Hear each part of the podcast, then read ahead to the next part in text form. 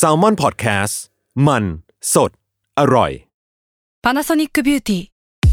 มากกว่าเครื่องเป่าผมด้วยนาโนอีเทคโนโลยีล่าสุดที่จะเปลี่ยนทุกประสบการณ์ที่คุณเคยมี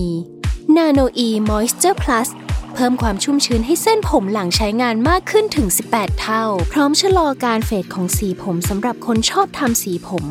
ดูแลความชุ่มชื้นทั้งเส้นผม หนังศีรษะและผิวคุณ Panasonic NA0J มีเทคโนโลยีนาโนอีที่ care only you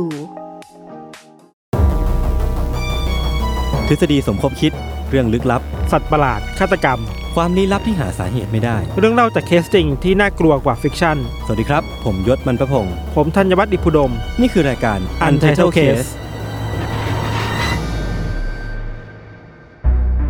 สวัสดีครับ ยินดีต้อนรับเข้าสู่รายการ Untitled Case episode ที่ 84 ครับผม ครับ สวัสดีครับอะโอเคโอเคจริงจังนะโอเคจริงจัง จริงวันเนี้ยเรายังไม่ได้อยู่กันแค่ 2 คนอีกแล้วครับก็วันนี้มีพี่เต๋อนวพลธำรงรัตนฤทธิ์คือเป็นผู้กำกับแล้วก็เป็นทั้งโฆษณาเนาะแล้วก็เป็นภาพยนตร์ด้วย จริงๆ พี่พี่อยากกำกับอะไรอย่างอื่นอีกบ้างไหมกำกับชีวิตผมไปได้ไหมพี่พี่เต๋อน่าสนใจนะมานั่งนั่งดูดูนี่เริ่มได้แล้ว เริ่มดูน่าสนใจอะขึ้นพี่เต๋อรื่ยแนะนำตัวหน่อยครับๆครับสวัสดีครับเต๋อนวพลครับภูมิกับครับ อืมโอเค ก็ถ้าถ้าจริงๆก็ไม่ต้องแนะนำมาก แต่ว่าจริงๆ ถ้าจะให้คุ้นเคยกันก็มี Golden Cry Freelance หรือว่าล่าสุดก็เป็นชื่อจำชื่อเรื่องไม่ได้ How to ทิ้งครับ How to ทิ้งขอโทษครับขอโทษครับทำการบ้านมาไหมเนี่ย ผมทำมาแต่ผมลืมหนังผมมันลึกลับขนาดนั้นเลยเหรอเดี๋ยวผมมันขอโทเชื่อษเลยนะเนี่ยแล้วทุกคนก็จำว่าผมเป็นคนไม่ให้เกียรติแขกรับเชิญด้วยจริงๆผมผมเสิร์ชเมื่อกี้เลยนะว่านามสเสิร์ชกุเมื่ลอกี้เลยชื่อนามสกุลอะไรแบบจะจะได้จำถูกแล้วก็พูดถูกไงจบกันเนี่ยเออแต่อย่างน้อยผมก็ทำกันบ้านมา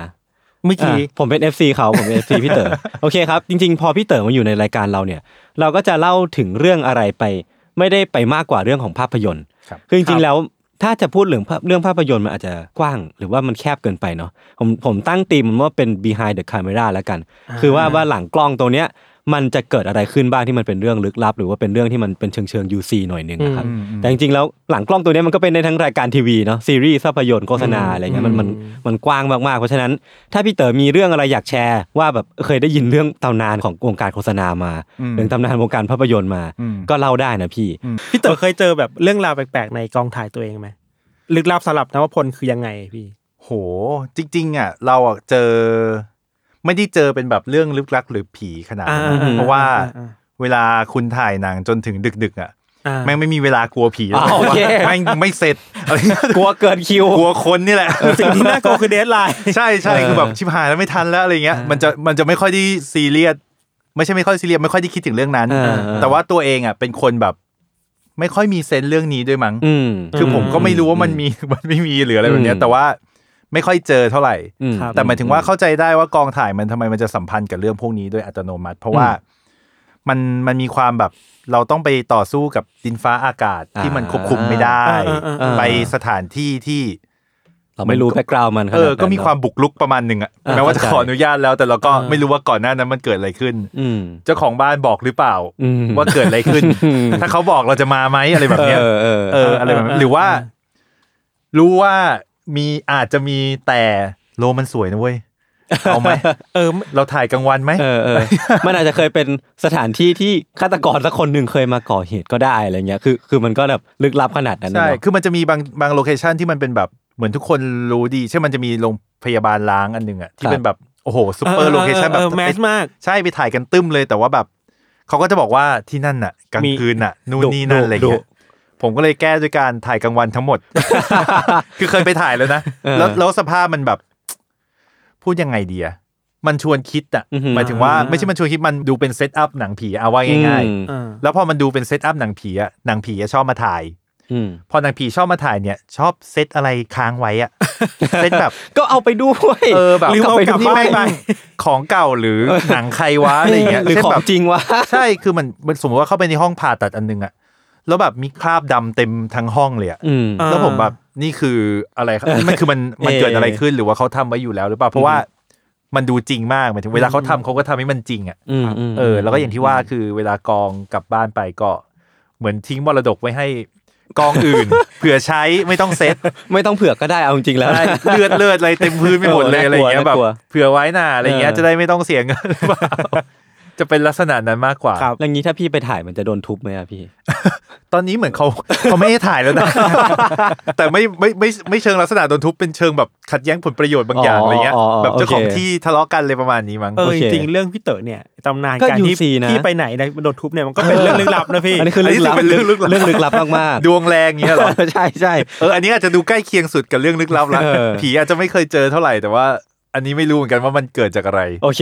จริงๆเดี๋ยวเดี๋ยวพี่เต๋อมาแชร์หลังจากที่ผม ผมกับพี่ทันเล่าเรื่องก็ได้เนาะได้เดี๋ยวผมจะเข้าเรื่องแรกก่อนเดี๋ยวผมเป็นคนเล่าก่อนนะพี่ครับอีโพีอะไรอะ EP 84ไม่เราชื่อเรื่องอีทีไม่เป็นไร behind the camera โอเคแล้วก็ไปเออช่างมันเถอะเออโอเค คือเรื่องราวที่ผมจะเล่าเนี่ยมันเป็นคำสาปในภาพยนตร์ที่น่าจะโด่งดังที่สุดอันหนึงเลยอะคือถ้า ถ้าถ้าพูดถึงคำสาปในในวงการหนังเนี่ยมันก็จะนึกถึงเรื่องนี้มันก็คือเป็นเรื่องที่หลายคนน่าจะเคยได้ยิน แต่ว่าวันนี้น่าจะมาสรุปให้ฟังมากกว่าว่ามันเกิดอะไรขึ้นในในสิ่งที่เรียกว่าคำสาปของหนังเรื่องนี้แล้วกันนะครับครับภาพยนตร์เรื่องเนี้ยมันเกี่ยวกับครอบครัวครอบครัวหนึ่งที่อาศัยอยู่ในบ้านใหม่สวยงามเลย คืออมอยู่ดีไม่ว่าดีนะครับข้าวของในบ้านมันก็เริ่มขยับเอง หรือว่าแบบเก้าอี้ในห้องครัวมันก็เริ่มไถไปด้วยของตัวของมันเองเนาะหรือว่าโคมไฟมันก็ปิดเริ่มปิดเอง หรือว่าต่างๆ มันมี เรื่องราวแปลกประหลาดที่มันเกิดขึ้นภายในบ้านแล้วมันอธิบายไม่ค่อยได้พี่ ก่อนที่ความรุนแรงมันจะค่อยๆ ทวีคูณขึ้นเรื่อยๆจนไปถึงลูกสาวคนเล็กสุดเนี่ยหายตัวไป ถ้าพูดมาขนาดเนี้ยหลายๆคนก็น่าจะรู้ว่ามันคือภาพยนตร์เรื่อง The Poltergeist อืมซึ่งมันเป็น trilogy นะพี่เต๋อมันมี3ภาคอืมซึ่ง setting ที่ผมเล่าไปเมื่อกี้มันเป็น setting ของภาคแรก แต่จริงๆแล้วอะใน trilogy เนี้ยมันก็จะแบบเป็นครอบครัว Freeling อะที่มันตระเวนไปตามบ้านต่างๆ แล้วก็เจอเรื่องราวในบ้านที่มันพิลึกกึกกือมากๆกันเนาะแต่จริงๆผมอะส่วน ขอออกตัวก่อนว่าผมดูมาแค่ภาคแรกอืมอืมแล้วก็ภาคสองภาคสามยังไม่เคยดู เพราะว่าจริงๆแล้วไม่ได้รู้สึกคลิกกับหนังขนาดนั้น อืมอืมอืมแล้วก็รู้สึกว่ามันมีเวอร์ชันรีเมคในปี 2015 ด้วยอืมคือตัว The Poltergeist เนี่ยครับมันเป็น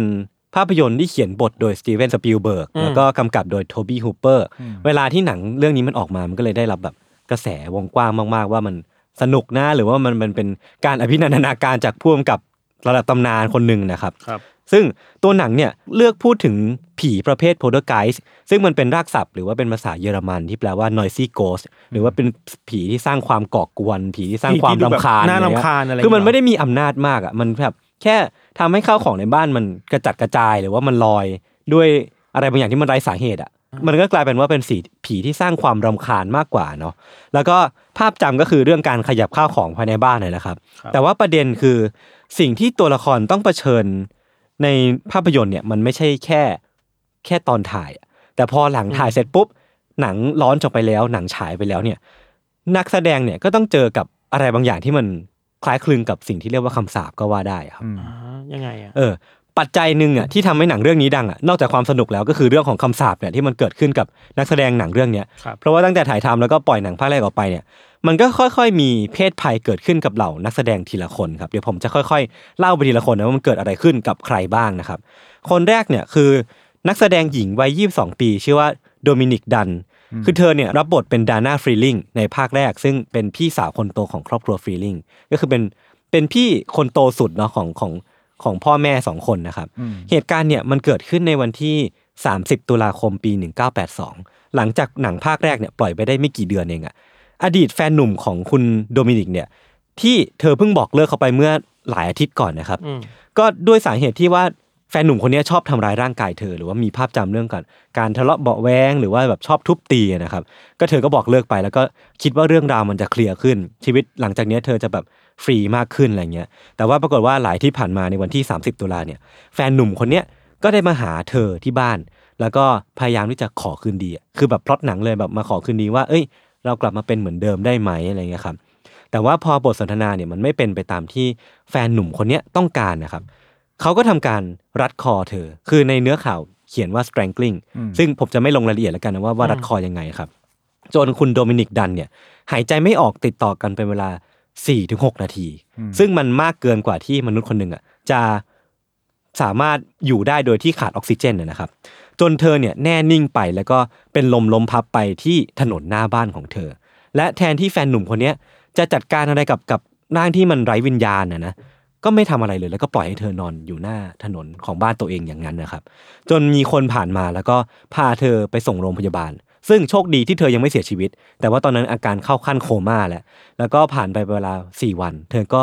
เสียชีวิตลงด้วยด้วยอาการที่มันไม่สามารถกลับคืนมาได้อีกแล้วนะครับอืมอันนี้คือเป็นเป็นเรื่องราวที่ที่น่าเศร้ามากๆที่เกิดขึ้นกับหนึ่งในนักแสดงตัวหลักเลยก็ว่าได้ของของภาพยนตร์ The Poltergeist ภาคแรกอะนะครับ ซึ่งผมไม่แน่ใจว่า เพราะว่าผมเองไม่ได้ดูในภาคสองภาคสามก็เลยไม่แน่ใจว่าผู้กำกับหรือว่าคนเขียนบทเนี่ยเขาแก้ปัญหานี้ยังไงนะในการที่แบบนักแสดงตัวหนึ่งอะหายไปจากการ เสียชีวิตอะนะครับ อืม อืม คือแฟนหนุ่มคนเนี้ย ความน่าพิลึกของเรื่องเนี้ยพี่ทันพี่เต๋อคือ แฟนหนุ่มคนเนี้ยถูกจับกลุ่มข้อหาเจตนาฆ่าผู้อื่นอย่างชัดเจนเนาะแล้วก็ถูกส่งเข้าคุก แต่ว่าเขาอยู่ในคุกแค่สามปีแปดเดือนเท่านั้นเองอะคือมันถ้าเทียบกับเหตุการณ์หรือว่าคดีของเขาอะที่เขาก่อขึ้นมา มันควรจะมากกว่านี้นะมากกว่านี้มากๆมากๆเพราะว่ามันคือการมันฆ่ามันคือการฆ่าคนเลยก็ว่าได้อ่าซึ่งสามปีแปดเดือนมันก็น้อยเกินไป แล้วมันก็กลายเป็นเป็นการตัดสินคดีที่มันถูกวิพากษ์วิจารณ์เยอะมากๆเลยว่าเป็น controversial มากๆ เพราะว่าคุณโดมินิกเองก็เป็นนักแสดงที่ก็กำลังมาแรงเหมือนกันนะก็เป็นนักแสดงวัยรุ่นคนหนึ่งอะนะครับครับแล้วก็เนี่ยก็คือเรื่องราวของเหยื่อคนแรกที่ที่อยู่ภายใต้ poltergeist curse คือถ้าเอาคำเนี้ยไป search เนี่ยก็จะเจอเรื่องราวต่างๆ มากมายเลยมันมีทั้ง conspiracy หรือว่ามีเรื่องราวแบบ detail มากๆ ก็ไปหาอ่านต่อกันได้นะครับ ซึ่งเรื่องราวต่อมาเนี่ยเป็นเป็นเรื่องที่ มีนักแสดงอีกคนหนึ่งที่เสียชีวิตใน poltergeist curse เนี่ยแหละครับ แต่ว่าเป็นเรื่องที่คนไม่ค่อยคาดคิดมาก่อนอะหรือว่าคนไม่คิดมาก่อนว่านักแสดงคนเนี้ยจะเสียชีวิตอะอืมคือ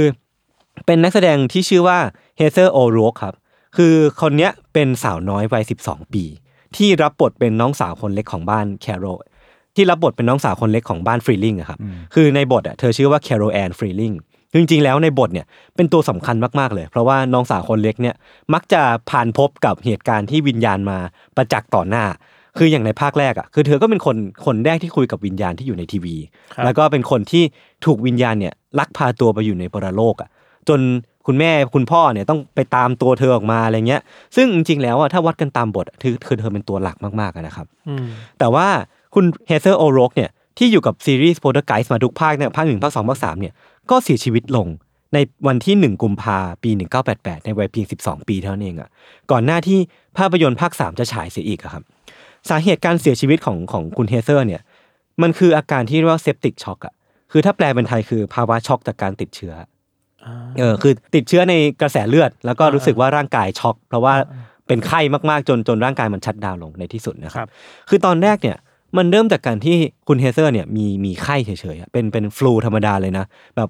น่าจะตัวร้อนหรือว่าเป็นหวัดอะไรเนี่ยครับ แต่ว่ามันค่อยๆ หนักขึ้นเรื่อยๆหนักขึ้นเรื่อยๆจนหัวใจของคุณเฮเซอร์เนี่ยมันหยุดเต้นลง แล้วก็ต้องปั๊มกลับขึ้นมาใหม่ ซึ่งสาเหตุจริง ๆ เนี่ย คุณหมอบอกว่ามันมาจากภาวะลำไส้อุดตันในเด็กของเธอทำให้เชื้อแบคทีเรียเนี่ยมันเข้าไปในกระแสเลือดได้ คือเหมือนว่า เธอมีอาการติดเชื้อที่ลำไส้เล็กด้านล่าง แล้วก็อาการติดเชื้อเนี่ยมันค่อยๆ ผ่านกระแสเลือดไปทั่วร่างกายของเธอ แล้วก็ทำให้เธอมีอาการช็อกแล้วก็เสียชีวิตลงในที่สุดนะครับ เธอเนี่ยถูกหามขึ้นเฮลิคอปเตอร์ไปยังโรงพยาบาลใหญ่แห่งหนึ่ง แต่ว่าบนโต๊ะผ่าตัดเนี่ยที่คุณหมอกำลังผ่าตัดลำไส้ของเธอให้มันไม่อุดตันเนี่ยอืมเธอก็เสียชีวิตลงเพราะว่าพิษมันกระจายไปทั่วร่าง แล้วก็ไม่สามารถดับไข้ที่มันกำลังเผชิญอยู่ได้นะครัรับเพียงชั่วข้ามคืนเนี่ยจากเด็กที่มีอาการเหมือนไข้หวัดธรรมดาเนี่ยก็ต้องเผชิญกับความเจ็บปวดที่ รุนแรงมากๆ แล้วก็เสียชีวิตลงอย่างน่าเศร้า คือเหตุการณ์เนี้ยมันสร้างความตกใจให้กับผู้คนทั่วโลกมากๆนะครับ เพราะว่าเด็กตัวเล็กๆที่แบบดูแข็งแรงอะแล้วก็นักแสดงหนังมาอย่างสามภาค แล้วก็ไม่เคยมีอาการเจ็บปวดมาก่อนอะจู่ๆก็เสียชีวิตลงด้วยอาการป่วยอย่างฉับพลัน มันก็เลยกลายเป็นว่า พอมันมีสองเคสเนี้ยของคุณโดมินิกดันกับคุณเฮเซอร์โอโรกเนี่ยอืมคนก็เริ่มตั้งข้อสงสัยแล้วว่า หรือว่ามันเป็นมันจะเป็นสิ่งที่เรียกว่า poltergeist curse วะคำสาปใช่ไหมเออมันมันเริ่มมีความแบบ ไม่สอดคล้องกันบางอย่าง เพราะว่าทั้งคู่เป็นนักแสดงวัยรุ่น แล้วไม่อยู่ในวัยที่ควรจะเสียชีวิต คนหนึ่งเสียชีวิตจากการถูกฆาตกรรม คนหนึ่งเสียชีวิตด้วยโรคที่แบบจู่ๆก็เสียชีวิตเลยแล้วเป็นดูดูเป็นโรคที่ร้ายแรงพอสมควร เออเออเออใช่ คือจริง ๆ แล้วอะพอผมไป search ข้อมูลดูอะครับเขาก็บอกว่าแม้ว่าคุณ Heather เนี่ยจะดูแข็งแรงดีเนาะแต่ว่าปีก่อนหน้าที่เธอจะเสียชีวิตเนี่ย เธอก็ถูกวินิจฉัยว่าเป็นโรค Crohn's disease คือ Crohn's disease เนี่ยมันเป็นโรคที่ทำให้เกิดอาการอักเสบเรื้อรังของระบบทางเดินอาหารหรือว่าลำไส้ได้ ซึ่งมันเป็นโรคที่ไม่สามารถรักษาให้หายขาดได้ ซึ่งเธอถูกวินิจฉัยว่าเป็นโรคเนี้ยเมื่อปีก่อนหน้า นั่นแปลว่าเหตุการณ์เนี้ยมันอาจจะมีบางอย่างที่มันเชื่อมโยงกับการอาการป่วยของเธออยู่แต่เพียงแต่คนทั่วไปไม่รู้ ก็เลยกลายเป็นว่าตีโพยตีพายว่าเป็น curse หรือเปล่าเป็นคำสาปหรือเปล่าอะไรเงี้ยนะครับ แต่ทั้งหมดนี้คือสปิลเบิร์กยังสบายดีอยู่นะครับ ใช่แล้วก็มีชีวิตที่ดีเอาพูดเล่นพูดเล่นต่อครับต่อครับโทษโทษคือคุณ Heather เนี่ยเสียชีวิตก่อนหนังปล่อยครับทำให้คนเขาก็เริ่มลือกันว่ากองถ่ายเนี่ยมีการใช้ตัวแสดงแทนในการถ่ายบทของ Carol Anne ซึ่งก็เป็นบทสำคัญมากๆอะเนาะแต่ว่าผู้กำกับตอนเนี้ยคือไม่ใช่คุณ Tobe Hooper แล้วเพราะว่าภาค3เป็นผู้กำกับอีกคนหนึ่งแล้วครับเขาบอกว่าเขาไม่ได้ไม่ได้ถ่ายทำคุณ Carol Anne ใหม่ เพราะว่าบทของเธอมันจบแล้ว แต่ว่าอาจจะต้องมีการ ปรับบทบางอย่าง เพื่อให้ความสำคัญของเธอน้อยลง หรือว่าทำให้บางอย่างให้ทำให้มันดู make sense มากขึ้นเนี่ย ก็เลยมันต้องมีการรีบูตบทประมาณหนึ่งเหมือนกัน ซึ่งเอาจริงๆแล้วมันก็เทียบกันไม่ค่อยได้หรอกกับการที่ต้องเสียนักแสดงวัยรุ่น หรือว่านักแสดงดาวรุ่งไปหนึ่งคนอะนะครับอืมคือเนี่ยแหละอย่างที่บอกไปว่าการเสียชีวิตของเฮเซอร์เนี่ยมันทำให้คนเริ่มลือกันว่าเนี่ยเป็นคำสาปของหนัง p o l t e r g e i s t แล้วก็ทำให้ผู้คนเนี่ยมันเริ่มเล็งไปยังอีกพี่น้องคนหนึ่งในตระกูลฟีลิงก็คือเป็นคนที่ชื่อว่า ร็อบบี้ในหนังเนี่ยแหละครับ จากข่าวลือที่เริ่มออกมาเนี่ยครับบอกว่าทุกครั้งที่ถ่ายทำหนังเสร็จหรือว่าหนังหนัง p o l t e r g e i s t เนี่ยมันถูกฉายออกไปตั้งแต่ภาคหนึ่งภาคสองภาคสามเนี่ยจะต้องมีนักแสดงเด็กเสียชีวิตหนึ่งคน คนหนึ่งเนี่ยมันเป็นเป็นข่าวลือมากๆเลยนะว่าคนหนึ่งจะถูกฆาตกรรม คนหนึ่งจะประสบอุบัติเหตุทางรถยนต์ อีกคนหนึ่งจะเสียชีวิตด้วยโรคลึกลับอะอันนี้มันเป็นข่าวลือแบบโคมลอยมากๆเลยนะเออลือลือกันแบบว่า มีถ่ายความจริงไหมนะ ไม่มีไม่มีแน่นอน เออ ตอนเนี้ยมันเหลือเพียงหนึ่งคนแล้วก็หนึ่งสาเหตุการเสียชีวิตครับ คือคนนั้นน่ะก็คือ Oliver Robins ที่รับบทเป็นน้องชายคนกลางของครอบครัว Freeling ครับในบทเนี่ยชื่อว่า Robbie Freeling ถ้าตามข่าวลือเนี่ยถ้าเป็นไปไปตามนั้นจริงนะภาคหนึ่งกับภาคสามเนี่ยมีคนเสียชีวิตแล้ว ถ้าตามความเป็นจริงแล้วอะตามเหตุผลเนี่ยภาคสองปล่อยออกไปอะคุณ Robbie Freeling หรือว่าคุณที่ชื่อว่า Oliver Robins เนี่ยจะต้องเสียชีวิตจากอุบัติเหตุรถยนต์ เพราะว่ามันมันมีตัวเลือกหมดเอแล้วอว่าเออเออเออ แต่ว่าความโชคดีของของทุกคนหรือว่าความโชคดีของ หรือว่ามันคือความปกติว่ามันไม่ควรจะเกิดขึ้นอยู่แล้วเนาะอ่าเหตุการณ์นี้มันก็ไม่ได้เกิดขึ้นแล้วก็คุณโอลิเวอร์โรบินส์เนี่ยก็ยังคงอยู่กับเราถึงปัจจุบันอืมปัจจุบันเขาผันตัวไปเป็น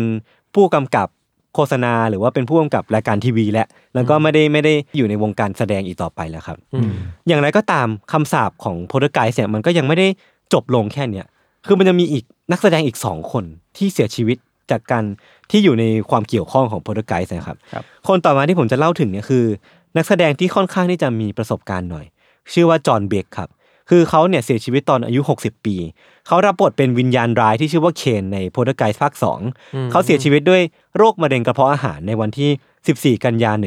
1985 ก่อนหน้าที่ภาพยนตร์ภาค2เนี่ยจะออกเป็นเวลา 7 เดือน แม้ว่าเขาจะเสียชีวิตด้วยอาการป่วยเหมือนคุณ Heather เนี่ยแต่ว่าจริงๆแล้วอะการเสียชีวิตของเขามันค่อนข้างที่จะคาดเดาได้มากกว่าคุณ Heather เพราะว่าเขาป่วยโรคเนี้ยมา 18 เดือนแล้วอืมการเสียชีวิตของเขาก็แบบเออก็ถึงเวลาแล้วอันสมควรแล้วที่เขาจะอืมไม่ต้องเผชิญกับความทุกข์ทรมานจากจากการป่วยโรคนี้นะครับเออมันมันเหมือนเป็นเรื่องเป็นเรื่องที่คาดเดาได้มากกว่านะฮะแต่ว่าในภาพยนตร์ภาค 2 เนี่ย p o l t e r g e i s t 2เนี่ยยังมีนักแสดงอีกคนที่เสียชีวิตก็คือคนที่ชื่อว่า Will Sampson เขาเป็นนักแสดง ชายวัย53ปี เขาเป็น Native American ก็คือเป็นคนที่เป็นอเมริกันชาวพื้นเมืองอะครับก็แล้วก็เล่นรับบทเป็นวิญญาณดีที่ชื่อว่าเทเลอร์เขาเองก็เสียชีวิตในปี 1987 ไล่เลี่ยกันกับคุณ John Beck เหมือนกัน แล้วก็แสดงในภาพยนตร์ภาค 2 เหมือนกันครับเออสาเหตุคือเมื่อเดือนก่อนหน้าเนี่ยครับ เมื่อเดือนก่อนหน้าที่เขาจะเสียชีวิตเนี่ยเขาได้เข้ารับการผ่าตัดปลูกถ่ายหัวใจแล้วก็ปอด คือเขาน่าจะมีอาการป่วยมาก่อนนะครับ แต่ว่าด้วยอาการขาดสารอาหารก่อนการผ่าตัด แล้วก็อาการไตวายแล้วก็การติดเชื้อเนี่ยทำให้เขาเสียชีวิตลงในที่สุด แล้วก็เป็นอีกคนที่การเสียชีวิตเนี่ยค่อนข้างที่จะคาดเดาได้ เพราะว่าร่างกายเขาไม่ค่อยแข็งแรงอยู่แล้วนะครับอืมอืมแต่ว่าจริงๆแล้วสำหรับผมอะมันก็น่าบังเอิญไม่น้อยเนาะที่นักแสดงสองคนจากภาพยนตร์เรื่องเดียวกัน จะเสียชีวิตในเวลาไล่เลี่ยกันอะมันก็แปลกประมาณหนึ่งเหมือนกันนะอืมในความเห็นผมอะต่างกันกี่เดือนกี่ปีนะ หลักปีหนึ่งปี ไม่เกินหนึ่งปีอ่าเออคือเล่นเล่นในภาคสองเหมือนกัน แล้วก็รับบทเป็นวิญญาณเหมือนกันในภาคสองแล้วก็เสียชีวิตแล้วก็เสียชีวิตในในเวลาที่ไล่เลี่ยเวกันลาที่ไล่เรียกกัน เออคือมันก็ก็ก็แปลกอยู่เหมือนกันนะนะตอนนี้ฟังแล้วรู้สึกว่า สวัสดิการในกองถ่ายนั้นมันเป็นยังไงกันนะมึงปล่อยสโมกเยอะไปหรือเปล่าอะไรเงี้ยเออว่ะมันเป็นไปได้เหมือนกันนะหมายถึงว่าเออสมมติเออเด็กเออๆหรือคนที่อายุเยอะอะเอาจริงกอง แล้วกองถ่ายฝรั่งก็คงโอเค เอ้ยไม่แน่เหมือนกันว่ะปีอืมแปดศูนย์ไม่แน่ใจว่ามีการจัดการยังไงบ้าง แต่ว่าเวลาคุณไปเล่นหนังผีมันเอฟเฟกต์มันเยอะไปหมดอะอืมแล้วก็สมมุติถ้าเกิดคนแบบร่างกายอาจจะแบบไม่ได้แข็งแรงอยู่แล้วเออคือคือใช้ชีวิตปกติได้ แต่ว่าพอมาอยู่ในสภาพแวดล้อมแบบเนี้ยอืมอยู่ในสตูหรือว่าอะไรก็ตามแล้วแบบนู่นนี่อะไรเงี้ยเจอ smoke เจอนู่นเจอ light เข้าไปอะไรแบบเนี้ยเออก็เป็นไปได้เหมือนกันเออนะเออใช่พูดใช่พูดเรื่องนี้ก็มีเหตุผลนะพี่ถ่ายหนังเหมือนออกรบอะ ใช่ถ้าเกิดร่างกายไม่พร้อม set ting หนังมาเราคิดถึง อันนึงมันมีเคสแบบนี้ครับ หนังเรื่อง The Wizard of Oz อะครับอืมอ่าเคยได้ยินอยู่เหมือนกันังคลาสสิกน่าจะประมาณปีประมาณหนึ่งเก้าสามเก้าสี่ศูนย์อะไรเงี้ยครับอือฮึผมเคยอ่านว่ามีคนในหนังอะที่แบบ พอแสดงเสร็จกลับบ้านมาคือแบบทุกคนป่วยหมดเลยอะอืม เพราะว่ามันมีการทาสีหน้า อ่าสีในสมัยนั้นคือแบบต้องย้อมตัวเป็นสีเขียวเขียวยังอันตรายอยู่เช่นมีเขาจะว่ามีแม่มดคนหนึ่งที่ต้องเขียวทั้งตัวอ่าอ่า อืมอืม เราไม่รู้ว่าเขาใช้เทคนิคแบบไหนอะแต่ว่าอืมพอพอกลับไปปุ๊บคือป่วยหนักเลยอะอืม เพราะสีนี่แหละ คือสูตรสีเข้าไปตอนทาสีคือแบบ มันไม่ได้เหมือนยุคนี้เนาะผมก็ไม่รู้ว่าเซตติ้งแบบยุคนี้มันทางง่ายขึ้นกว่าเดิมหรือมันปลอดภัยขึ้นกมันว่าเดิคมงต้องแล้ว ทำให้มันแบบปลอดภัยมากขึ้นแหละใช่ไม่งั้นมันแบบ อันตรายเหมือนกันนะของพวกเนี้ยเออเพราะว่ามันเออนั่นแหละบางทีมันไม่ได้เป็นอะไรหรอกตอนที่ถ่ายอยู่อะอืมแบบแต่ว่าแบบโหคุณสูตรเข้าไปแบบอ่าเป็นเดือนเดือนๆเพราะว่าบางทีกองถ่ายฝรั่งมันแบบอย่างถ่ายบ้านเราเป็นอาจเดือจะนแบบยี่สิบ20วันอืมใช่ไหมที่นั่นมันแบบสี่สิบหกสิบวันแล้วแบบเราว่าสมัยก่อนคือแบบสองสามเดือนอะโอ้โหมันเออมันยาวคิวถ่ายมันเยอะมากๆ เพราะว่าถ่ายฟิล์มแล้วมันก็ต้องจะอืมมันก็จะอืมช้าเข้าไปอีก พอพี่เต๋อพูดเรื่องนี้ก็คือแบบชัดเจนเลยอะว่าจริงๆแล้วมีสิทธิ์ เออมันอาจจะเป็นเป็นเพราะเป็นหนังความผีด้วยนะแย่ในการอืมในการ manage บางอย่างหรือเปล่าอันนี้เราก็ตีความจากคนที่อืมเห็นเหตุการณ์เอาเนาะครับแต่แล้วแต่เรื่องที่แฟนเขามาฆ่านะอาจจะอันไม่นี้เชื่อควบคุมไม่ได้ควบคุมไม่ได้แต่นึกออกว่าอีกสามคนนั้นดูเป็นโรคเอภัยอเออเออเข้าใจข้างในเข้าใจทั้งนั้นเลยข้าหใจรืออะไรเงี้ยก็ไม่แน่ อืมคล้ายๆกับเรื่องที่เราเคยเล่าตอน มันมีเหตุการณ์ที่คนไปคนพบมัมมี่อืมอ่าบนเทือกเขาน้ำแข็งเอออะไรหิมาลัเงี้ยยครับพี่เต๋อยศอืมแล้วก็ มันมีคำสาปเหมือนกันว่าคนที่เป็นสำรวจในชุดนั้นนะกลับมาคือทุกคนเสียชีวิตหมดเลยอะอืมสิบกว่าคนน่ะ บางคนก็ถูกอุบัติเหตุ บางคนก็ป่วยเสียชีวิตอะไรเงี้ยอืมบางบางทีเราพอต้นเรื่องมันคือเรื่องที่มันเกี่ยวกับอะไรแบบเนี้ยครับ เรื่องความตายอะไรเงี้ย มันทันว่ามันก็เลยง่ายขึ้นมั้งที่จะเอาเรื่องคำสาปมาครอบตีมก็อะเป็นไปได้แล้วมาอธิบายมันอะไรเงี้ยเพราะว่าสมมติจริง ๆ คนที่เนี่ยไปมัมมี่อันนั้นอะอืมจริง ๆเขาอาจจะเจอโควิด ก็ได้นะแต่ก็ว่าเป็นไปได้ ตอนนั้นไม่มีชื่อเรียกอ๋อเป็นแบบใช่ใช่เฮ้ยทำไมเขาเป็นเออไข้แล้วเสียไปเลยล่ะอะไรแบบเนี้ยใช่อันนี้ไม่รู้เหมือนกัน มันมีอันหนึ่งที่อธิอธิบายชัดเจนมากเลยคือการค้นพบสุสานของตุตันตุตันคามุนเคามุนนะอืมแล้วคนออกมาก็เสียชีวิตอะครับมอันเนี้ยมันมีข้อบ่งชี้ทางวิทยาศาสตร์ชัดเจนมากว่า เฮ้ยตอนที่คุณเข้าไปค้นพบสุสานอะเปิดโลงศพออกมาอะไรเงี้ยเฮ้ยมันมีเชื้อโรคอยู่นะใช่ซูเปออืร์มเชื้อโรคเลยแหละเออคิซุดปว่าเชื้อโรคในนั้นมันแบบมันอยู่ในนั้นมันไปหลายพันปีอะอืมแล้วคุณเปิดครั้งแรกคุณป้องกันตัวเองดีแค่ไหนอะไรอืเงี้ยมอืมคือกลับมาก็ป่วยกันเยอะมากเลยก็เอออันนี้ก็เป็นคำสาปที่ จริง ๆ แล้วก็มันมันมาจากความสนใจใคร่รู้ของคนเราเนี่ยแหละอืมว่าเออเราอยากรู้อยากเห็นเราอยากเปิดเข้าไปดูนะ แต่ว่าเราไม่ได้ป้องกันตัวขนาดนั้นนะอืมทันคิดอะไรเงี้ยเนอะหมายใช่ถึงว่าไปไปแบบ explore เป็นแบบนักขุดแต่ว่าบางทีไม่ได้แบบพก มันจะไปเพื่อนชาวแพทย์ไปด้วยอะไรเงี้ยมองก็ไม่เห็นเนาะใช่คือเชื้อโรคเราไม่รู้ด้วยซ้ำว่าเราต้องเผชิญกับอะไรที่ แต่จริงๆไอ้เรื่องเชื้อโรคโบราณเนี่ยคือมันน่ากลัวมากๆนะคืออย่างตุตันคามุนก็ชัดอืมหรือว่าเคยดูคลิปของ Vox มาอันหนึงเหมือนกันครับเขาบอกว่าถ้าน้ำแข็งขั้วโลกมันเริ่มละลายอะอืมสิ่งมีชีวิตในอดีตที่มันพกพาโรคโบราณเอาไว้ด้วยอะอืมมันก็จะทำให้โรคโบราณเหล่านั้นกลับมาอ่า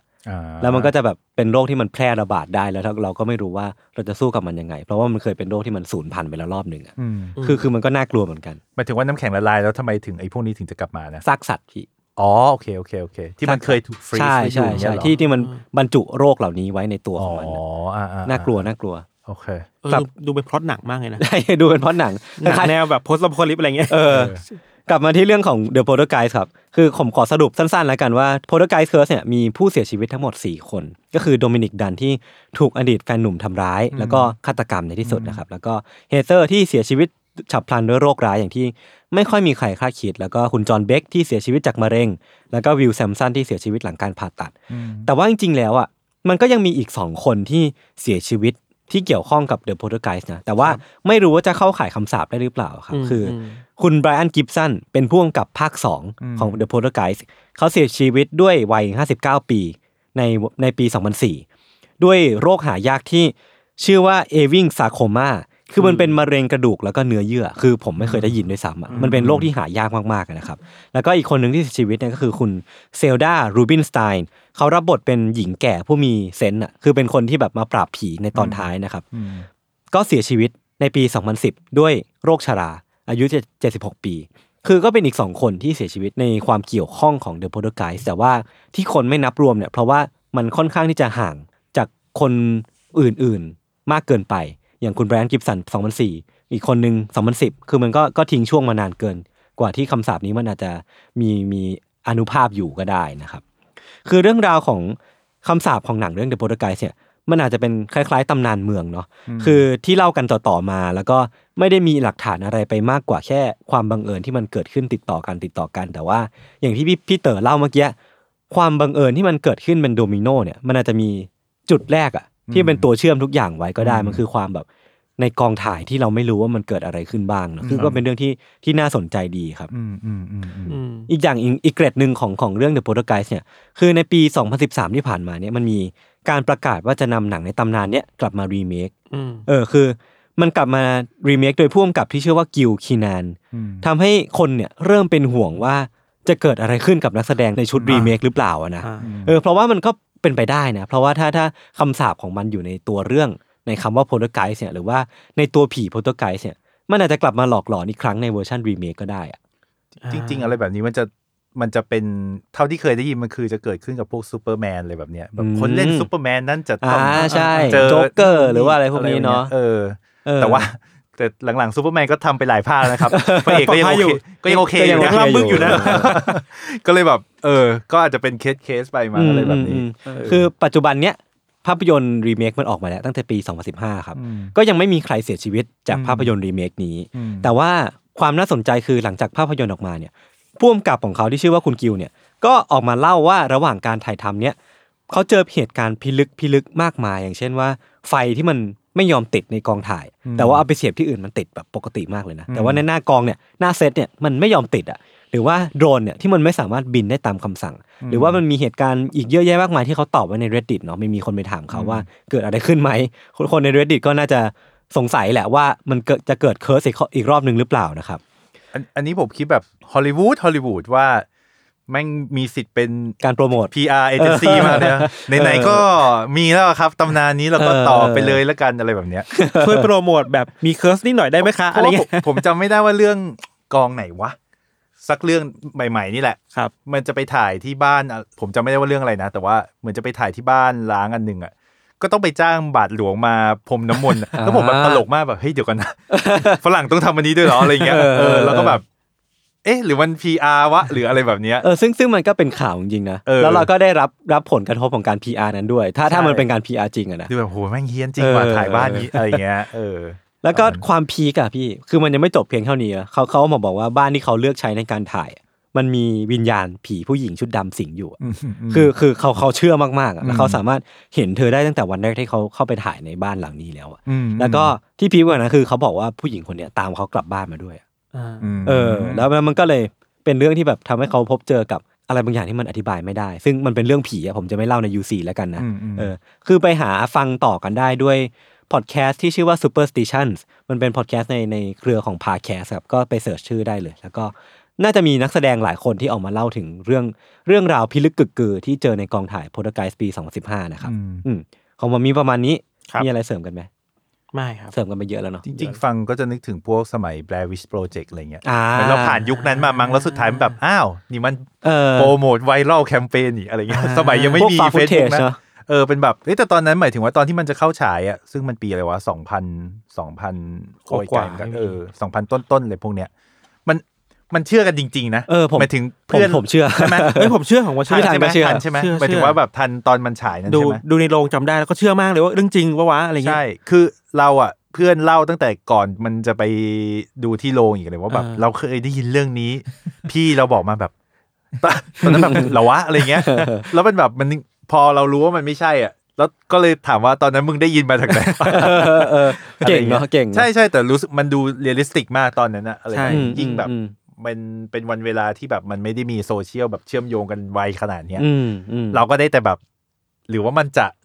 นะเฮ้ยหรือว่ามันอืมเออ มันก็ดูจริงนะแต่มันอะไรเงี้ยมันดูจริงมากในการบอกว่าเทปนี้เราค้นพบจากการอืมไปเจอในป่าอะไรเงี้เอยอมันเป็นคำโปรยที่แบบเป็นเคสตัดดี้ของของ copywriter หลายคนเลยนะอ่าเออฉลาดฉลาดอะไรอย่างเงี้โอยเคครับ ก็พักฟังเบรกโฆษณาสักครู่ก่อนกลับมาฟังเรื่องของพี่ทันในเบรกหน้าครับ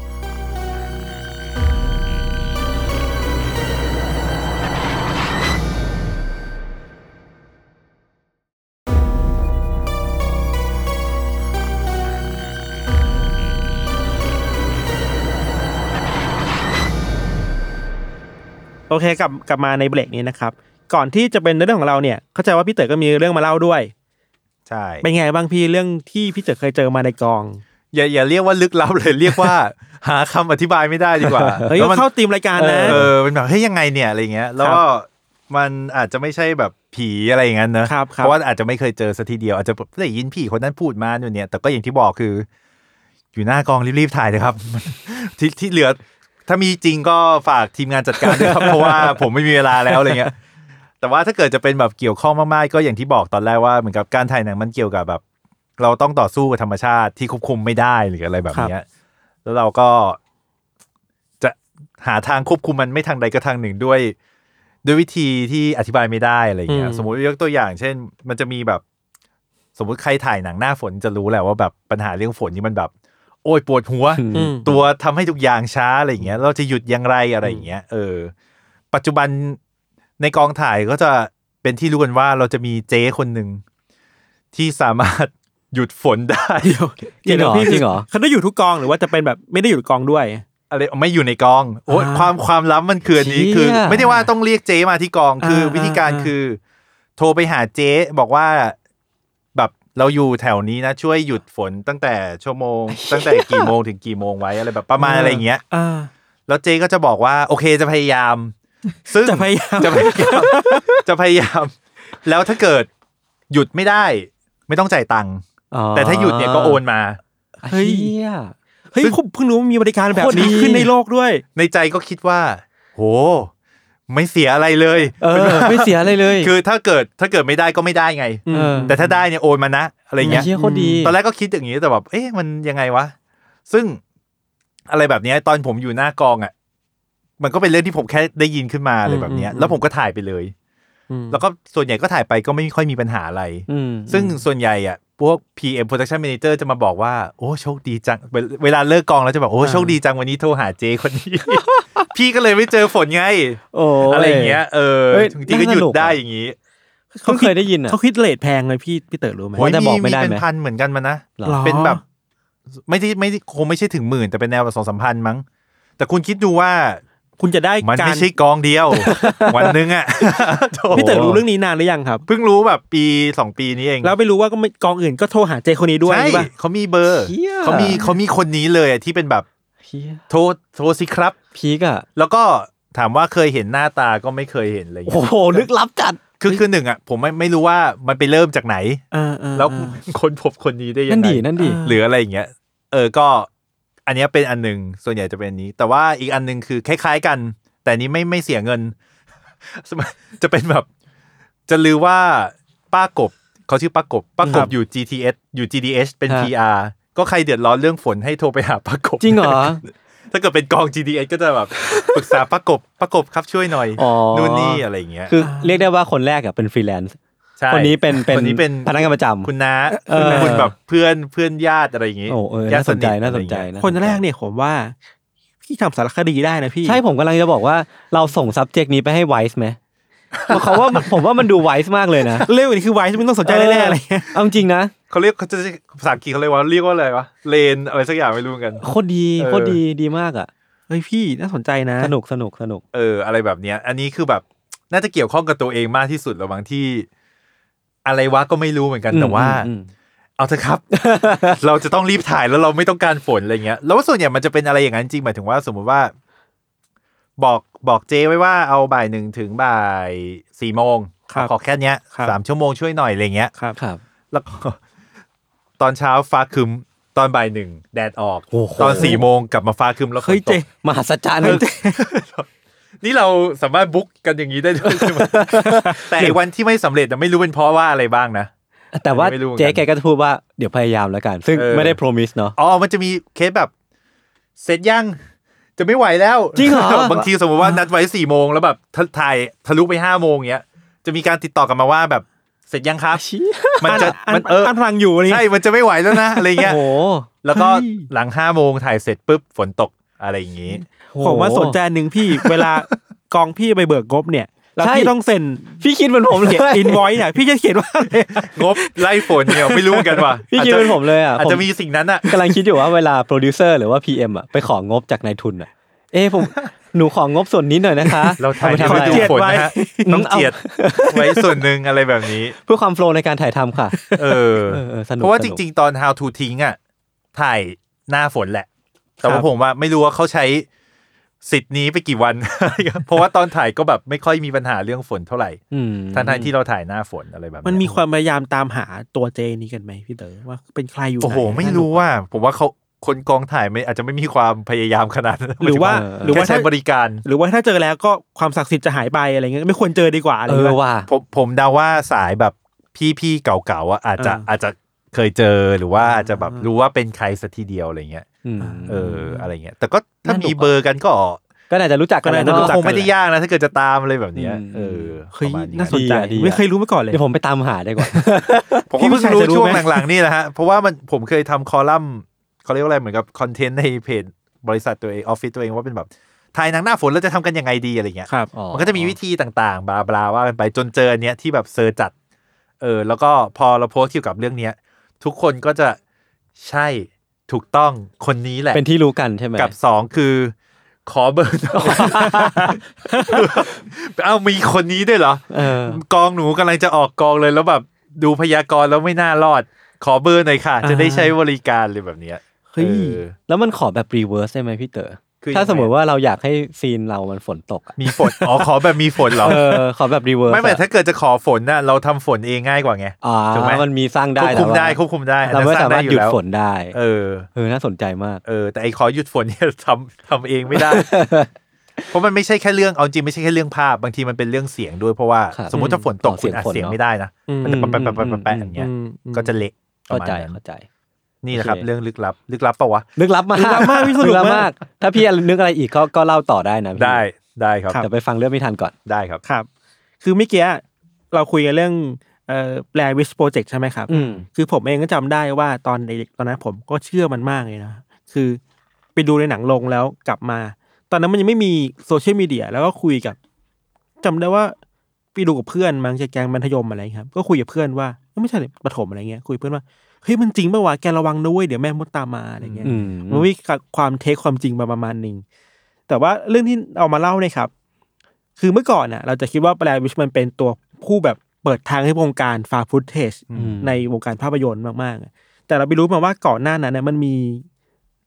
เรื่องทำนองเนี้ยครับ เกิดขึ้นในอังกฤษด้วยเหมือนกันอืมที่มันทำให้คนทางอังกฤษแบบแตกตื่นมากว่านี่คือเรื่องจริงหรือเปล่านะอะไรเงี้ย คือเรื่องนี้มันเกิดขึ้นในปีหนึ่งเก้าเก้าสองครับ แล้วก็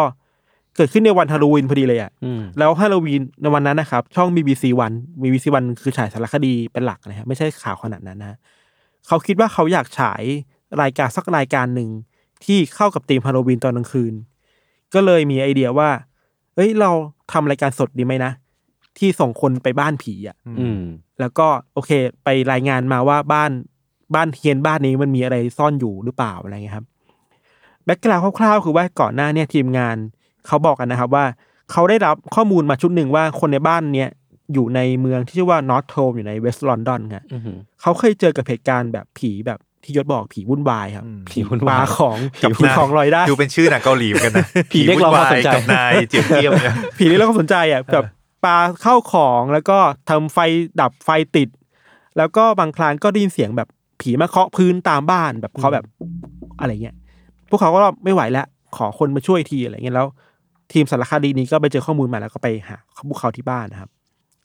คือตัวรายการเนี่ยครับมันจะมีอยู่สอง part คู่ขนานกันไป part แรกอะคือ part ที่อยู่ในสตูดิโอแล้วสตูดิโอผมไปดูมันคือมันใหญ่มาก มีพิธีกรสองคน คนหนึงเป็นนักข่าวเก่า อารมณ์แบบถ้าเป็นวันนี้คือคุณสุทธิชัยหยุ่นนะโอ้โหเบอร์นั้นเลยเหรอ คือดูดูน่าเชื่อถืออะเชี่ยเออคนนี้ชื่อว่ามิเชลพาร์กินสันอ่าฮะอีกคนหนึ่งเป็นผู้เชี่ยวชาญด้าน สิ่งลี้ลับเหนือธรรมชาติ เป็นผู้หญิงชื่อว่าดรลินพาสโคอารมณ์น่าจะแบบเจนญาณทิพย์อะไรเงี้ยโอ้โหแต่สุทธิชัยหยุ่นกับเจนญาณทิพย์นึกภาพแบบนักข่าวกับโอ้โหนักเชี่ยวชาญด้านความลึกลับมาคุยกัน combo นี้น่าหนุกนะ combo นี้อันนี้คือ setting หลักเว้ยแล้วก็ข้างๆของ setting นี้มันจะมีการเปิดสายฮอตไลน์ครับหนึ่งเก้าศูนย์ศูนย์แบบบ้านเราอะให้คนดูเข้ามาเล่าเรื่องผีกัน แล้วก็หรือว่าถ้าคุณเห็นเล่ารายการเรากำลังเล่าเรื่องอะไรอยู่ในรายการนะแล้วคุณจำเหตุการณ์นี้ได้ไม่มาเล่าได้นะ เราจะแบบเอาเรื่องนี้มาเล่าในรายการต่ออะไรเงี้ยครับ อันนี้คือภาคที่อยู่ในสตูดิโออีกครึ่งหนึ่งเนี่ยคือเป็นกองที่ออกไปบ้านหลังนั้นจริงๆอะแล้วก็มีแบบมีทีวีถ่ายทอดสด มีทีมงานแบบทำวอล์กพอปคนแถวนั้นว่าเฮ้ยเราได้ยินว่าบ้านนี้มีตำนานพวกคุณเคยเจออะไรกันบ้างไหมอะไรครับ แล้วก็อีกเรื่องหนึ่งคือว่าเป็นนักข่าวที่เข้าไปอยู่ในบ้านนั้น คุยกับครอบครัวนี้ครับ เราลืมเล่าไปว่ารายการเนี้ยมันชื่อว่ารายการ Ghost Watch คือชื่อมันตรงมากตรงไปตรงมา มองผีดูผีกันเถอะอะไรเงี้ยส่องผีอะไรเงี้ย คือทีมภาคสนามก็ถูกมอบหมายว่าต้องไปต้องเข้าไปตรวจสอบบ้านแห่งเนี้ยครับ แล้วก็บ้านหลังนี้มี มีครอบครัวอยู่กันหนึ่งครอบครัว แล้วก็มีกันสามคนชื่อว่าเป็นครอบครัวชื่อเออร์ลี่นามสกุลเออร์ลี่เนาะก็คือแม่ชื่อแพม ลูกสาวสองคนชื่อคิมแล้วก็ซูซาน คือเรื่องราวเนี่ยมันก็เดินเดินเรื่องกันตามแบบปกตินะครับ เข้าไปคุยกับคุณแพมกับเด็ก ๆ ว่าที่บ้านแห่งนี้เคยมีอะไรเกิดขึ้นบ้าง เคยได้ยินเสียงที่ไหน พาไปดูหน่อยได้ไหมว่าตรงนี้ใช่ไหมที่คุณเคยได้ยินเสียง เคยเห็นเงาแปลกๆใช่ไหมอะไรเงี้ยทีมงานก็ตามเรื่องไปตามราวไปเรื่อยๆ ขณะที่ในรายการเองอะก็เกริ่นตอนประมาณสักกลางกลางๆรายการว่าเฮ้ยก่อนหน้าเนี่ยเราเคยส่งทีมงานเข้าไปในบ้านแล้วนะ ประมาณอืมวีคหนึ่ง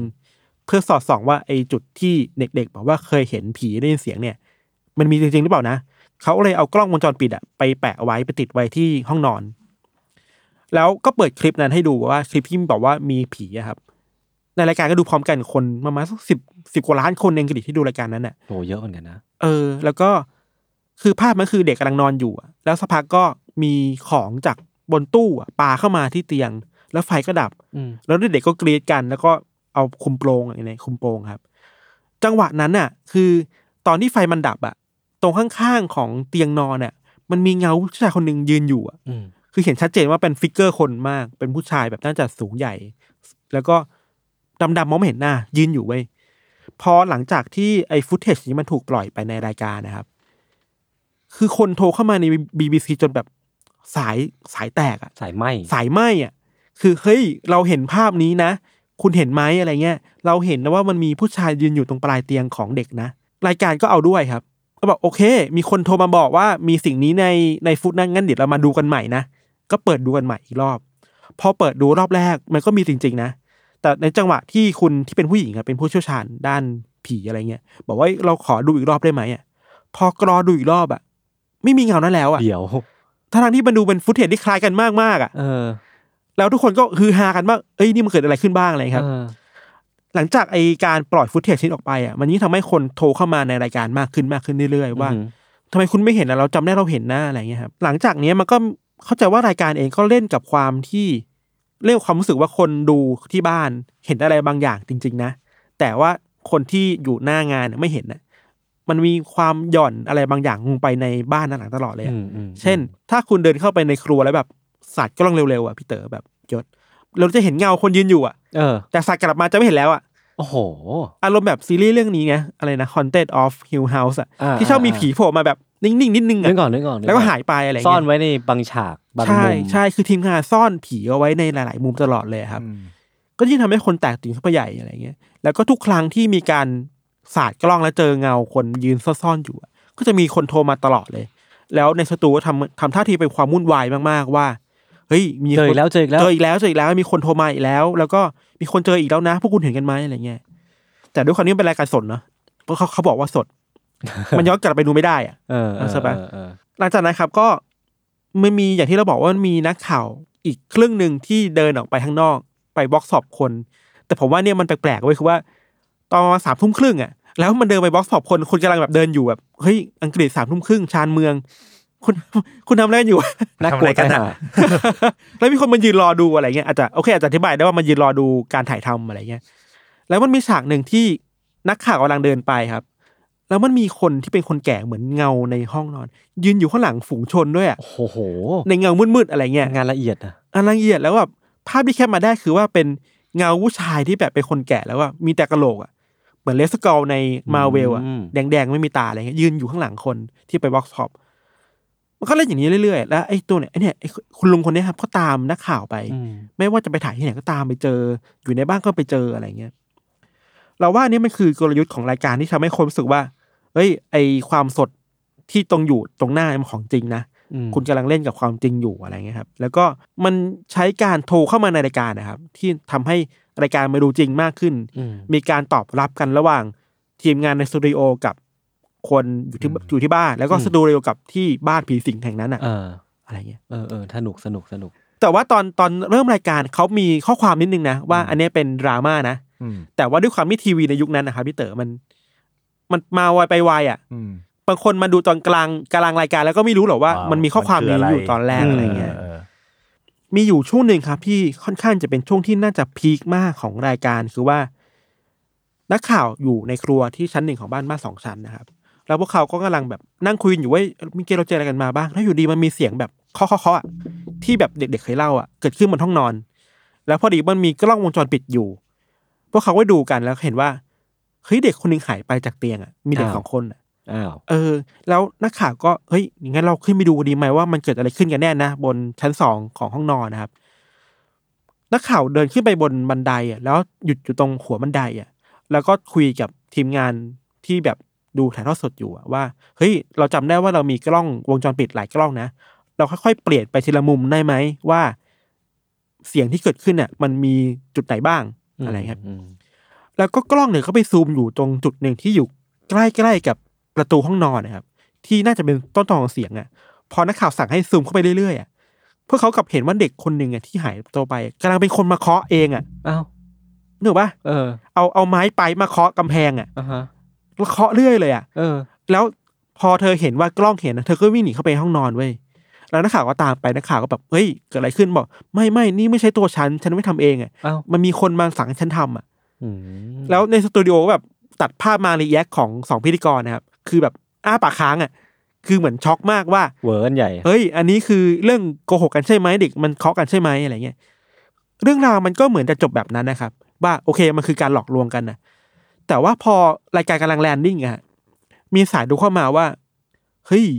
ถึงแม้ว่าเด็กจะเป็นคนเคาะอะแต่ฉันยังเห็นคนแก่คนนั้นอะยังตามพวกคุณอยู่เลยนะในอืมในบ้านอะที่เป็นหัวกะโหลก ใช่ แล้วก็มีคนบอกว่าเนี่ยเป็นคนคนเขาเคยทำงานโรงพยาบาลมา บอกเอ้ยเขาเคยรู้ประวัติของบ้านหลังนี้มาว่า มันเคยมีคนแก่ที่จิตใจแบบค่อนข้างน่ากลัว แล้วก็เคยฆ่าเด็กในบ้านอืมแล้วก็ฆ่าตัวตายตาม แล้วก็ด้วยความที่อยู่ในบ้านแค่สองคนกับหลานอะไรเงี้ยครับ ก็เลยศพถูกทิ้งนานมากศพก็เลยเน่าเปื่อยก็แมวที่บ้านก็มากินหัวทำให้แบบหัวแบบเนื้อหายไปตาหายไปอะไรเนี่ยมันก็เป็น story ที่อยู่ดีๆมันก็โผล่เข้ามาในรายการจากสายโฟนอินอะ พอมันตัดกลับไปในบ้านแล้วมันกลายเป็นว่าสตูดิโอกับทางบ้านนะครับไม่สามารถติดต่อกันได้เลยอะคือแบบโทรกันไม่ติดอะเหมือนเขาบอกว่ามันมันมีความขัดข้องทางสัญญาณอะไรบางอย่าง แล้วเรื่องราวมันก็เข้าใจว่ามันถึงจุดไคลแม็กซ์ว่าเฮ้ยมันเริ่มมีเสียงดังมากขึ้นในบ้าน แล้วก็เด็กๆก็แบบเริ่มแบบมีร่องรอยของการถูกขีดข่วนใบหน้าอืมเต็มหน้าเต็มร่างกายเลยอะบางคนพูดอยู่แล้วเสียงเปลี่ยนไปกลายเป็นผู้ชายอย่างเงี้ยอืมเด็กผู้หญิงอะไรเงี้ยนะ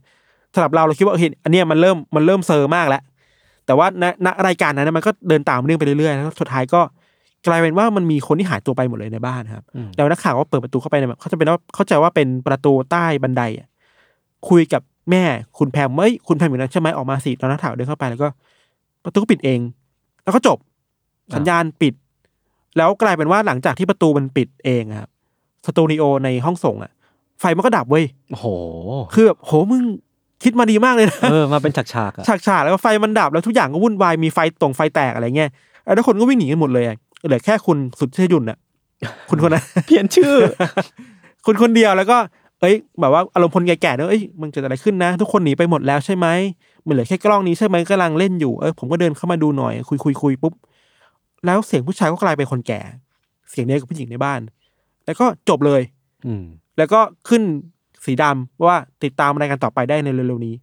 โอ้โหแล้วก็ทิ้งคนดูไว้แบบนั้นนะครับอืมอ้างไม่มีว้างเลยไม่มีอะไรต่อไม่ไม่บอกด้วยว่ามันคือดราม่านะมันคือรายการนะไม่บอกอะไรเลยออเราไปดูในใน TED Talk ผู้กำกับคนนี้ครับเขาเคยไปพูด TED Talk เมื่อหลายปีที่ผ่านมาแบบหลังจากที่มันมีดราม่าแล้วว่า วันนั้นน่ะ พวกเขาอะกับทีมงานอยู่ที่อีกผับแห่งหนึ่งอยู่ในเมืองเชลซีเขาคิดว่า feedback มันน่าจะดีมากแหละ ไปฉลองแล้วอะอารมณ์แบบปิดกองพี่เต๋อเนอะอืมแต่ว่าพอมี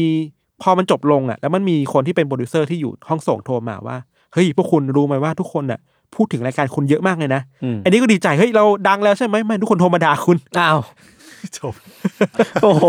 แล้วมาด่าว่าเกิดอะไรขึ้นบ้างอะไรอย่างเงี้ยครับโอ้ยคือหลังจากนั้นน่ะ เรื่องราวมันดูยิ่งใหญ่มากขึ้น เพราะว่า มันมีคนที่เชื่อจริง ๆนะครับ ว่าวิญญาณที่อยู่ในบ้านน่ะ มันตามพวกเขามาในบ้านนี่เป็นคนดูด้วยเหมือนกันน่ะเพราะเพราะมันดูจริงมากไง เด็กๆ บางคนที่ดูกับพ่อแม่สามสี่ทุ่มอะก็ก็แบบกลัว กลัวมีบางคนที่แบบโทรมาบอกกับ BBC ว่าเด็กๆ นอนไม่หลับทั้งคืนเลยครับ เพราะว่าไม่สามารถรับข้อมูลตรงหน้าได้ว่านี่คือเรื่องจริงหรือเรื่องปลอมกันแน่ ที่น่าเศร้าที่สุดคือว่าหลังจากที่ Ghost Watch มันผ่านไป5วันนะครับ มันก็มีข่าวว่ามันมีวัยรุ่นคนหนึ่งอายุ18ปี ชื่อว่ามาร์ตินเดนแฮมเขาเสียชีวิตจากการฆ่าตัวตายหลังจากที่ดูอืม รายการนี้อะโอ้ยเศร้าอะคือเราเข้าใจว่าคุณมาร์ตินเนี่ยอาจจะมีความเครียดกับจับตัวเองอยู่แล้วมั้งนะอืมแต่พอดูเข้าไปแล้วมันมี trigger อะไรบางอย่างที่ทำให้เขาคิดว่าบ้านมันไม่ปลอดภัยครับอืมก็เลยทำให้คนตั้งคำถามกับสารคดีนี้กับ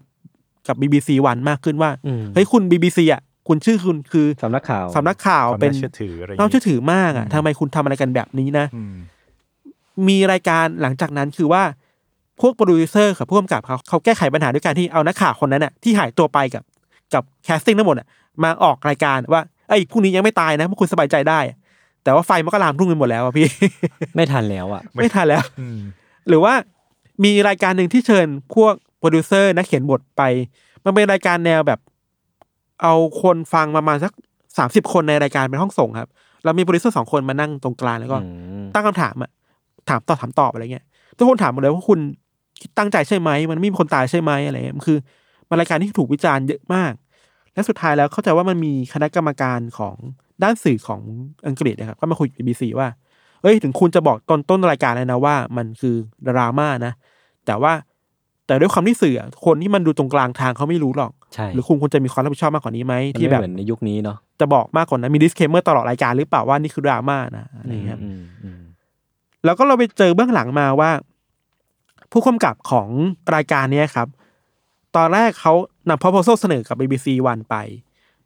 ตอนแรกมันเป็นหนังสยองขวัญหกตอน รายการแบบสารคดีสยองขวัญหกตอน แต่ว่าพอ BBC ดูแล้วคิดว่าไม่เอาอะเอาตอนเดียวดีกว่าอืมแล้วเอาตอนสุดท้ายหกตอนที่หกอะคือเซตติ้งของหนังสุดท้ายอะมันคือการที่เอารายการทีวีเข้าไปในบ้านผีสิงอ๋อแต่ว่า BBC ชอบอันหกมากกว่า ก็เลยเอาอันเดียว แล้วขอว่าเอ้ยคุณมาขยี้อยู่หน่อยได้ไหมว่าทำให้มันเป็นอะไรกันสุดจริงๆไหมล่ะมอะไรเงี้ยม ก็กลายเป็นรายการนี้ขึ้นมาชื่อ Ghost Watch หลังจากนั้น Ghost Watch ก็หายไปเลย อืมประมาณสิบยี่สิบปีแล้วก็หายไปคนไม่พูดถึงเลย เพราะว่า BBC เองก็มีแบบเข้าใจว่าคงแบบไม่อยากพูดถึงแผลตัวเองอะเป็น burden เนาะเออ แล้วเพิ่งมาบอกเมื่อสักหลายปีที่ผ่านมานี่แหละ ก็เอ้ยเรามีดีวีดีนะนะใครอยากดูก็ดูกันอะไรเงี้ยก็ยังกล้าคือมันะนขายดีมากนะพี่เออยศเพราะว่า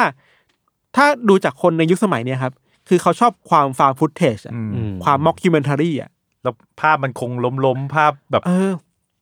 เออเขาเรียกว่าอะไรวะพิกเซลน้อยๆอะอ่าใช่ใช่แล้วมันดูเรียวอะดูเรียวดูเรีคยอวมวิดีโออะเออก็มีคนขายดีวีแล้วเมื่อมีแฟนดอมขึ้นมาเว้ยเราแฟนดอมเราไปเจอแบบเราไปชี้ว่าผีคนเนี้ยชื่อไปายปายเพราะว่ามาเป็นไม้ไม้ไปายแบบ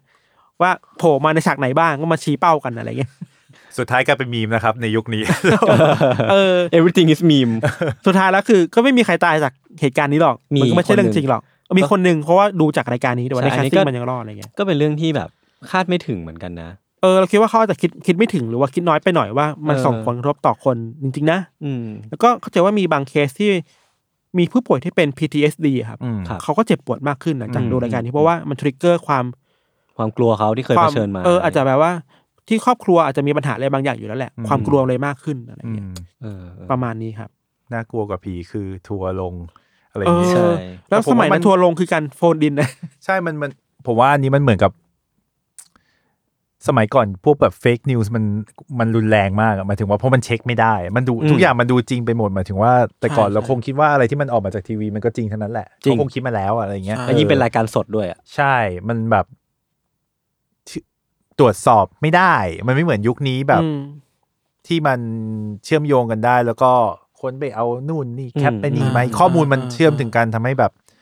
อะไรพวกนี้มันน้อยลงมากๆนะด้วยแต่ความก็ที่ยังมีอยู่อาจจะแบบในในอะไรที่มันซับซ้อนขึ้นอะไรเป็นอีกแบบเลนี้เยอร์หนึ่งด้วยความที่เนชอะแนลมันน้อยเนาะชแนลมันมีแค่ยุคนั้นมันมีวิทยุโทรทัศน์หนังสือพิมพ์อะไรเงี้ยอืมคนจะไปเจอความจริงจากไหนได้ล่ะ อะไรก็มันไม่ได้จริงไปมีหมดขนาดนั้นอืมมันมีคนช่วยกันแฟกเช็คอะว่าอันนี้จริงไม่จริงอะไรเงี้ยแล้วเพื่อนเพื่อนที่ดูรายการนี้ด้วยกัน ก็เห็นอะไรเหมือนเหมือนๆกัน ก็เชื่อเหมือนกันอีกเออก็นำไปสู่ความเชื่อที่มันเป็นปึกแผ่นแบบมาก ๆอะแล้วมันก็แบบดินไม่หลุดด้วยอะไรเงี้ยเราว่าถ้าแยกบริบทออกไปครับ ตัวรายการเองมันสนุกนะ ใช่ มันสนุกถ้านะที่ฟังวิธันเล่ามาคือมันสนุก มันสนุกมันมีเส้นเรื่องนี้น่าสนใจมากอะไรมันมีการพลิกล็อกหักมุมอะไรบางอย่าง แต่ว่าพอมันมันมันไปอยู่ใน BBC อะครับ อันนี้แหละอืมก็เลยเป็นคำถามว่า เอ้ย แก BBC แกน่าเชื่อถือนะเว้ยเออทำไมแกเป็นมาหลอกสื่อฉันนะเว้ย อะไรอย่างเงี้ยอะไรเงี้ยเออเราคิดว่าถ้าถ้าทุกวันนี้ถ้ามันถูกนำมาฉายใหม่ตาม YouTube ตามหนังโรงอะ อืม มันก็มีคนดูเยอะแหละ มันน่าแน่สนนุอกนของมันอะ มันสนุก ผมว่ามันก็จะเหมือนกับหนังที่มันก็มีอยู่ช่วงปีหนึ่งที่แบบหนังฟาวฟุตเทมันออกมาเต็มไปหมดเนี่ยแบบอ่าสมมติ cover field แล้วหลังจาก cover field ก็มีแบบอ่าเร็กที่เป็นซอมบี้ใช่ในใช่อพาร์ตเมนต์เนี่ยมันก็คงดูอันนั้นมาอีกหมายถึงว่าเป็น reference หนึ่งใน reference นั้นพวกเราก็มาทำเป็นแบบ entertainment จริงใช่ๆซึ่งก็ผมว่าก็ดีนะในทางหนึ่งเพราะว่าแบบ มันทำให้คนรู้สึกว่า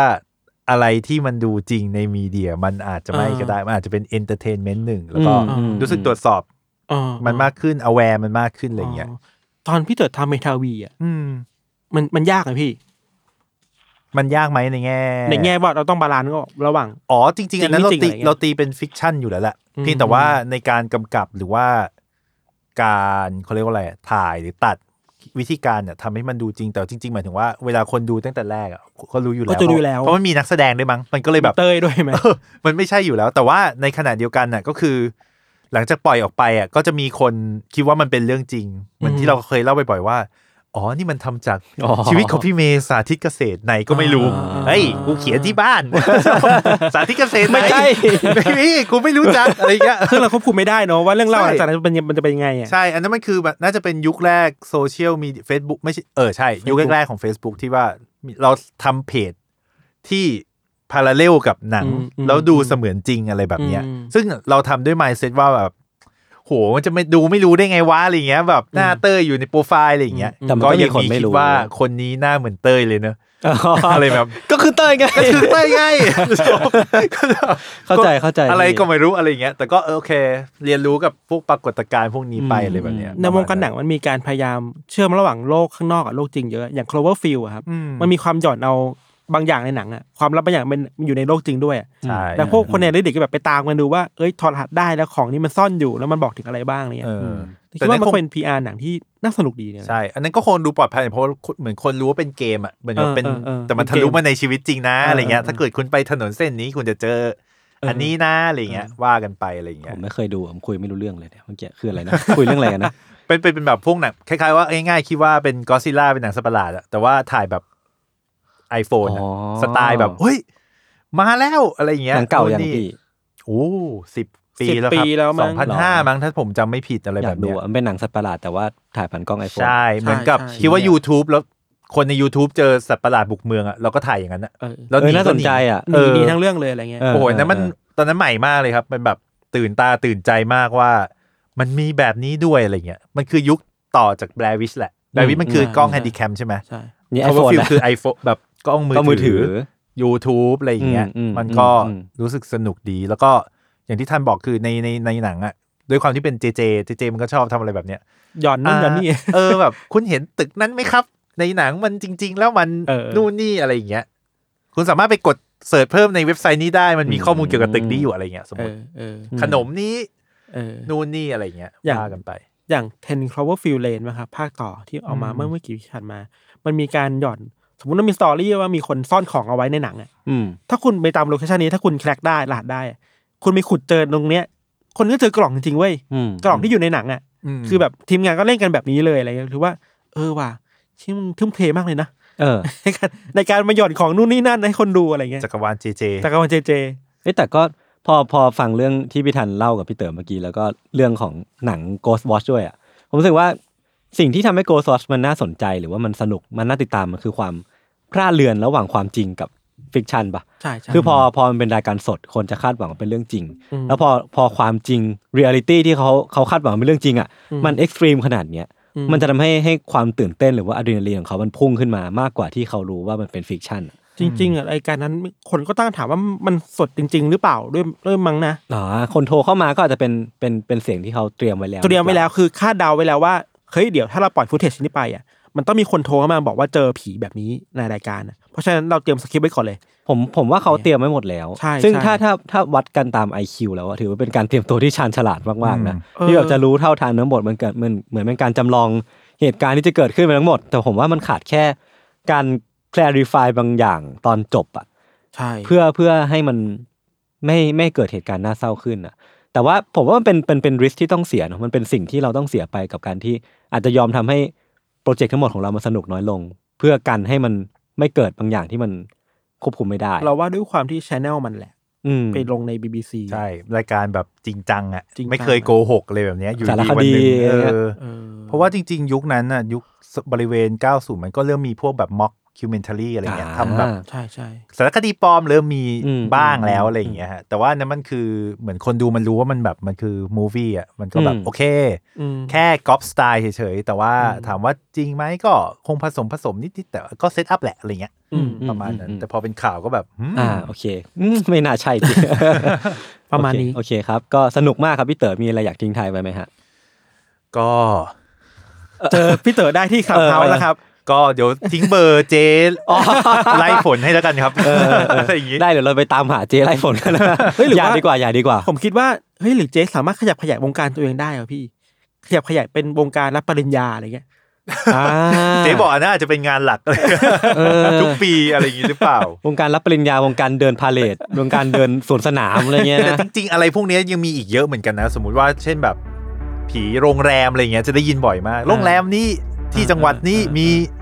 ผีทรายเคยเจออะไรเงี้ยอืมอืมถึงขั้นคุยกันได้แล้วว่า อย่าเลยจะนอนอะไรเงี้ยเป็นแบบอย่าแกล้งกันเลยพูดกันตรงๆแล้วขอโพเตอร์ไกด์แบบพอเฮ้อะอะไรเงี้ยจะนอนกลับบ้านก็ดึกแล้วอะไรเอเงี้อยเปิดทำไมไฟเนี่ยเปิดปิดเปิดปิดแล้วเขาจะนอนกูไม่สนใจมึงหรอกกองถ่ายเหนื่อย ไม่มีเวลาสนใจโออะเคไรอย่างครับงี้ครับสนุกมากครับพี่เต๋อยังไงได้ครับถ้าถ้ามีโอกาสแวะเวียนกันมามาใหม่ได้นะพี่เต๋อได้โอเคครับวันนี้ก็ Untitled Case EP ที่ 84 ก็จบไว้เพียงเท่านี้ ติดตามรายการของเราได้ใน episode ต่อๆไปทุกช่องทางของ Salmon Podcast เช่นเคย วันนี้พวกผม 3 คนลาไปก่อน สวัสดีครับครับสวัสดีครับ สวัสดีครับ